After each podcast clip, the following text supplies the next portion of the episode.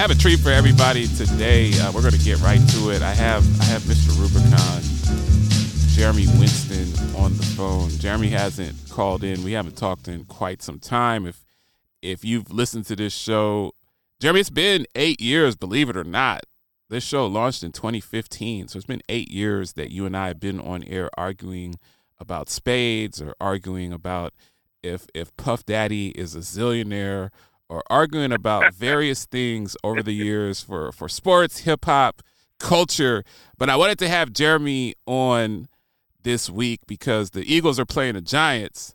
And you have the NFC East has three of the last four teams in the in the playoffs for for the NFC, really looking strong. The Giants looked very strong in their victory over the Vikings, who I've said was a fraud, and then Dallas blew the doors off of Tampa, which didn't surprise me. But the Eagles have been Jeremy's been really quiet on his social media and, and, hasn't called me and hasn't been bragging and stuff like that. I think that most of my Eagles friends have been very conservative throughout the year, but y'all did go 14 and 3 and have had a fantastic year. Jalen Hurts was was an MVP candidate when he was playing before the injury. Um, wanted wanted to talk to you about your expectations for for the playoffs this year and, and just the outlook of Philadelphia sports in general. Hey, thanks so much for having me. Listen, I'm so excited to talk about Philadelphia sports and it is indeed a treat. It's indeed a treat for all your listeners to be able to hear from a bona fide Eagles reporter and to talk about the greatness which is Jalen Hurts. No, no, for real. So yeah, you're right. I haven't been posted posted much on social media about it and so forth. And you know, uh, the, a game is a game, and so much can change. But I tell you what, number one, I think Jalen Hurts should be an MVP candidate even before his injury, even even through his injury, because in his injury, it demonstrated how vital Jalen Hurts uh, was to a, a team that before prior to his injury he only had one loss. You know, people are always questioning, oh, is it Jalen Hurts? You know, a lot of the Eagles supporters are like, oh, Minshew's going to come in and they're not going to skip a beat. But when Minshew came in, we saw we clearly saw that Jalen Hurts was the glue right. to the team with at that time with, with the best record in the NFL and and it, I don't know what more qualifies an individual for a most viable player than to demonstrate that he is the crucial ingredient to the team with the best record in the NFL uh, uh, at the time, of course, of his injury. So you know, again, I, I just want to re. Uh, re up my support yeah. for him as MVP. I think we yeah. all know we all know that Mahomes is going to win the MVP, but you bring up a lot of really good points. You guys won a Super Bowl not that long ago. Compare this team to the the team with with Nick Foles ultimately when he stepped in for Carson Wentz who has had such an amazing fall from grace over the last five years. Compare the two teams. Does it look like the same type of, of talent team, or, or do you think this team is better than the Super Bowl team, or do you think the Super Bowl team was a better team from a roster construct? Yeah, you know, it's, it's interesting. When you talk about better or worse in NFL, then it's very, it's very difficult to identify what team is better and what team is worse. The only thing we can measure is who played better on a particular day than another team, right? Uh, and, and and so when I look at the Eagles now versus the Eagles then, this I, I feel as if on on film and in my experience, this is a better team. They play better more consistently uh, than the team um, uh, of Doug Pederson that eventually won the Super Bowl and Nick uh, Nick Foles. Um, they were a little bit more streaky then. They were dominant, they're a little bit more streaky. This team feels much more calm, cool, collected. They make much smarter decisions. They make fewer mistakes. They um, uh, they, they they attack on defense, and their preparation seems to be much more uh, cerebral than emotional. Now, don't now get me wrong. I mean, the Nick Foles team they were they were stellar. They, when you when you think of the how they blew the doors off of the Vikings in the NFC Championship, everybody I mean, blows the doors off the Vikings in the NFC Championship. Well, whatever. I mean, but they did it. So I mean, so eh, whether everybody does or nobody does, they blew the doors off of them. So I mean, that was again a little bit more of just the dominance in turn in a game. Uh, the you know the, the the championship. I mean, the Super Bowl was a shootout between the Bucks. Uh, I, I mean, not the Bucks, the Patriots and uh, uh, and Eagles. I'm thinking of Tom Brady. Actually, I just think of Tom Brady and the Eagles. uh, it was a more of a shootout. This this Eagles team seems much more like I said, um, uh, cerebral. Their planning is is precise. They make great decisions. Just demonstrates a really well-rounded team, well coached, um, and uh, really composed in times of pressure. So I, I would have to choose this team. What do you think about Jalen Hurts? Ultimately, if you're just tuning in, I have my man, uh, Mr. Rubicon, Jeremy Winston, uh, my one of my initial co-hosts for the show when we launched this thing back in 2015. What do you think about Jalen Hurts? At the end of the day, you're going to have to get through whether it's Dallas or San Francisco. You're gonna have to get through a really, really good team with a really, really good defense. Does Jalen Hurts have the mettle to to make plays the second and third read. I think we've seen that that he's kind of a two read quarterback. Can he be a three read or even a four read quarterback? Not just going to the primary receiver and locking in and the tight end uh, Dallas Goedert, but can he make multiple reads in an NFC Championship game if you get past the Giants? Well, I mean, this is, I mean that's that's I mean that's such a hypothetical question, but I think you have to answer it on this. You know, you know, has he made those three and fourth reads earlier in the season? And I think th- th- there's two points. A, he has, but B, has he had to? Because we have got we've got such great route runners. We've got such great receivers, right? And and um, I mean, so when you have great receivers who can run routes, who can create the separation, combined with the quarterback who can throw some very uh, uh, uh, accurate passes in a very small window, you know, it's it is it a question that he doesn't, he can't, you know, check down to the third or fourth read uh, before scrambling, or does he need to, or he can he, or his separ- or has his receivers made such a separation that he's able to get the ball out quickly into them. And the other option is get the fact that he can run, right? And so sometimes the third, the third and fourth read may be less desirable than him using his feet and getting, you know, a ten yard scramble or eight yard scramble. So I mean, you know, again, they they play smart football. He has demonstrated that not only can he throw in a tight window, against pressure, but he makes decisions, right? He makes good, he makes very good decisions. There are times that they've gotten off sync, and it's very obvious when they get off sync, but it's very obvious when they get it back together and they put it back in. I look at the Giants game. The Giants game was a struggle. He was out for two weeks, came back. You know, they they had some little things that you saw they were out of sync, but you know they got it together. They did what they needed to do to win the game, and that's what it calls. That's what it takes the NFL. I mean, you know, if, if nothing sells like success in NFL when you when you you know hit your first read, first or second read, and you're scoring touchdowns and you're going uh, passing over 150 yards, two touchdowns, no interceptions. Who cares? who cares if you just check down to your third or fourth read, right?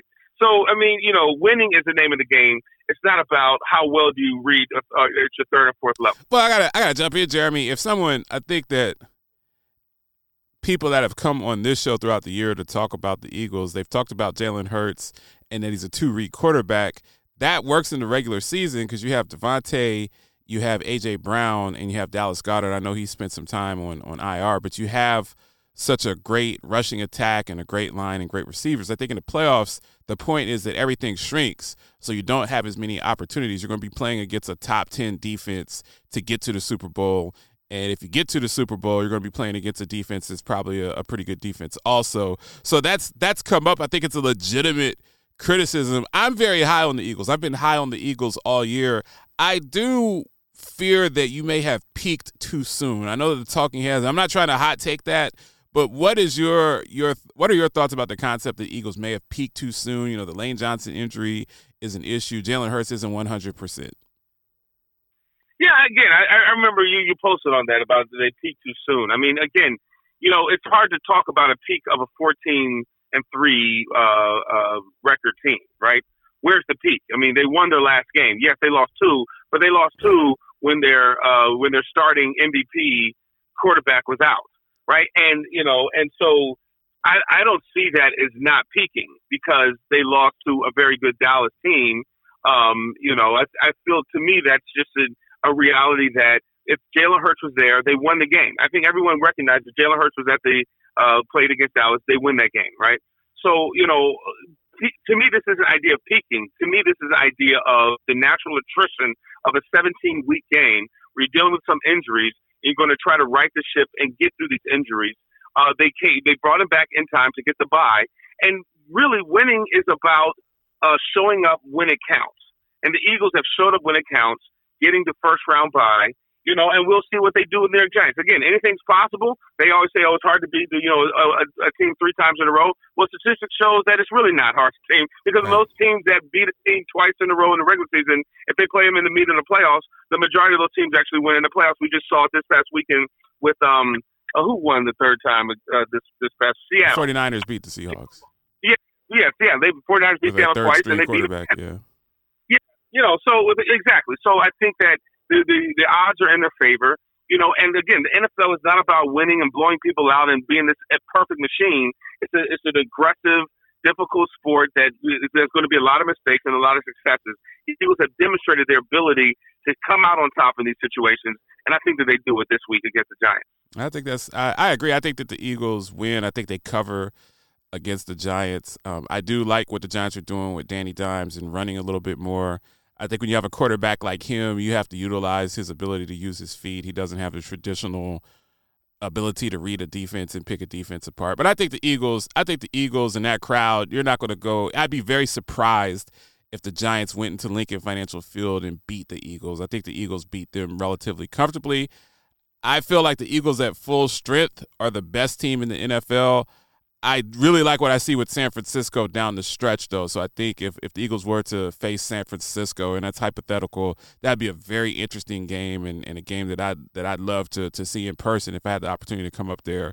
But um, always good to talk to you, Jeremy. Wanted to give you a shot to talk about Jeremy Winston is is a uh, is a musician and he has a fantastic chorale group that's that's named after him, the Jeremy Winston Chorale. They do a lot of travel both domestically and internationally. Wanted to give you a brief opportunity to give us some updates on on the JWC, man. I used to, I used to sing in your group back in the day. Um, I know that with COVID, I don't want to say COVID's over, but with COVID restrictions being different as they've been the last several years, I assume that you're hitting Colombia. I assume that you're going back to Prague and all of those places. What's what's the JWC up to? Yeah, man. As a matter of fact, we just did a performance yesterday at the Strathmore Music Hall in uh, in Bethesda, Maryland, to celebrate right. Martin Luther King. Um, we got a couple of big programs coming up. We're partnering with the Mann Music Center in Philadelphia, Pennsylvania for an HBCU festival, nice. uh, as well as um, with EAFIT University in Medellin, Colombia, to do an educational program for HBCUs. Uh, we're going to be headed back to Prague again this summer to do their Prague Proms concert series, where we're going to do a live performance at the largest cathedral in the whole country of the Czech Republic. Wow. That'll be uh, broadcast uh, later this summer. Um, you know, we've got a couple other things lined up for in Medellin, Colombia, with the Medellin Symphony, uh, the Grammy Award-winning Medellin Symphony. Uh, so you know, and our, listen, our mission is to take the outstanding music practices of the African American tradition in America and export it abroad. We want to provide these opportunities for so many youth uh, that not a youth, but just outstanding musicians that sometimes get overlooked by these mainstream music industries, and just take it around the world and sh- showcase with some dope music uh, that exists right here on American soil. Of course, we travel across the country, but our focus is really on taking this abroad because we live in a global society, you know. And if anybody's trying to make an impact musically, you've got to think outside of the Pacific and the Atlantic Oceans. You got to look mm. all across the uh, all across the globe and see how you can have an impact uh, globally. And so that's what uh, that's why our, our actually name is now the Jeremy Winston Chorale International. Okay, that is our official name our focus is uh, international. Uh, JWCI. JWCI, yes, indeed. I like that. We gotta get we gotta get you some T-shirts and some merch, man. But it's it's always good to talk to you, Jeremy, a, a good friend of mine. We've we've been collaborating on, on radio for many years, and I'm just proud of him and everything he's doing. He's finishing his PhD from the Ohio State University. Jeremy hates on on my Buckeyes and, and, hates on all things Ohio, but the truth of the matter is that Jeremy is much more of an Ohioan than I could ever be. Like he's he's a true Ohioan. His kids are born in Ohio. Um, he owns owns homes in Ohio. He's he's he's a, a PhD student at Ohio State University. Like I I was Ohio was just a pit stop for me in my teenage years between between high school and college, man. So it's uh so I know that you were I know that you were torn apart by the by the Buckeyes loss to Georgia. But we'll we'll be back next year, and we'll be back uh, to get Michigan and, and to get the SEC. So uh, I know I know that your Buckeye gear. I know that you'll have your your Ohio State helmet on and, and your and your scarlet and gray and all of that good stuff. Yeah, they got a lot of my money, so so I mean, I guess at this point, with all that money, they should have won that game. I mean, right. the dude missed that field goal, but it was the holders fault of the kicker's fault. Right, but whatever, man. You know, I, I spent too much money for them to miss that field goal. No, I understand that. Thanks a lot, Jeremy. Man, always a pleasure talking to you. We'll, we'll talk soon. Good luck, Eagles. Fly, Eagles, fly. Live from the Paragon 7 studios, you are listening to the Lance J Radio Network. Paragon, Paragon 7, 7 Studios. If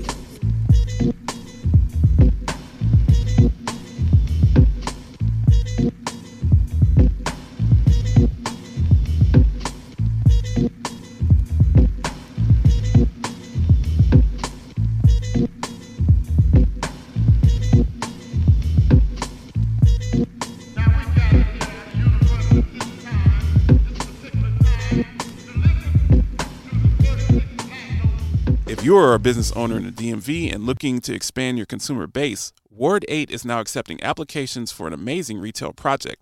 Incubate the 8 will feature 10,000 square feet of retail space adjacent to the Congress Heights Metro Station and located next to several key entertainment venues in Washington, D.C. To apply, go to www.stelizabeth.east.com and peruse the many development initiatives taking place in the Congress Heights neighborhood. James Lewis, I seen Ice T and Coco, man. I love Ice T. I've been looking at Ice T since six in the morning. You know what I'm saying? I'm a big fan of Ice T. I seen him in the airport with his girl. He's like, Mike, we need to do a movie together. I said, all right. But in my mind, I said, man, they only give you two lines on Law and Order. Rampage, the first lieutenant of the Universal Flipmode Squad. He linked over a dead body the other night and said, yep, that's him. Boom, no, no, no, boom.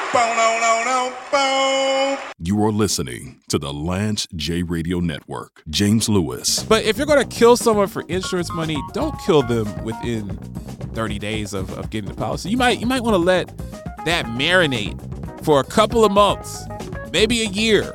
It's going to be awfully suspicious to the to the Geico people or the Aflac people or the AIG people if you put a policy on your spouse in January of 2023 and your spouse is dead before Valentine's Day, that's going to raise a couple of red flags. Rampage, the first lieutenant of the Universal Flipmode Squad. A lot of us go through marital trouble. A lot of us go through financial trouble. A lot of us that have a business, you might not get along with your sponsor or your coworker or something like that. But don't don't kill them. Get a divorce.